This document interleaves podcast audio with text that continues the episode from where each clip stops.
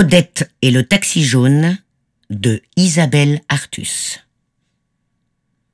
Chaque semaine, à 7h45 précise, l'énorme checker marathon jaune empruntait la rue Georges Lardenois à l'angle de l'avenue Mathurin-Moreau et entamait sa lente ascension vers le stade. Avec ses deux mètres de large et ses cinq mètres de long, l'imposante américaine était difficile à manœuvrer dans cette rue étroite au pavé disjoint qui n'en finissait pas de tournicoter. Mais la direction était assistée et Maurice un as du volant.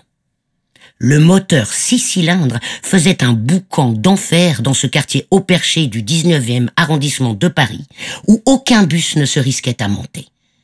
Comme la voiture renaclait un peu ce matin, Maurice éviterait le virage en épingle de la rue Rémy de Gourmont. Les patients de la clinique qui le guettaient par la fenêtre seraient déçus, mais il ferait le grand tour. Encore un virage, et il arriverait rue Philippe Hecht. Maurice se gara en double fil devant le numéro 9, jeta un rapide coup d'œil à sa montre. Il était en avance. À 8h03, en retard par habitude, Odette sortie de l'immeuble.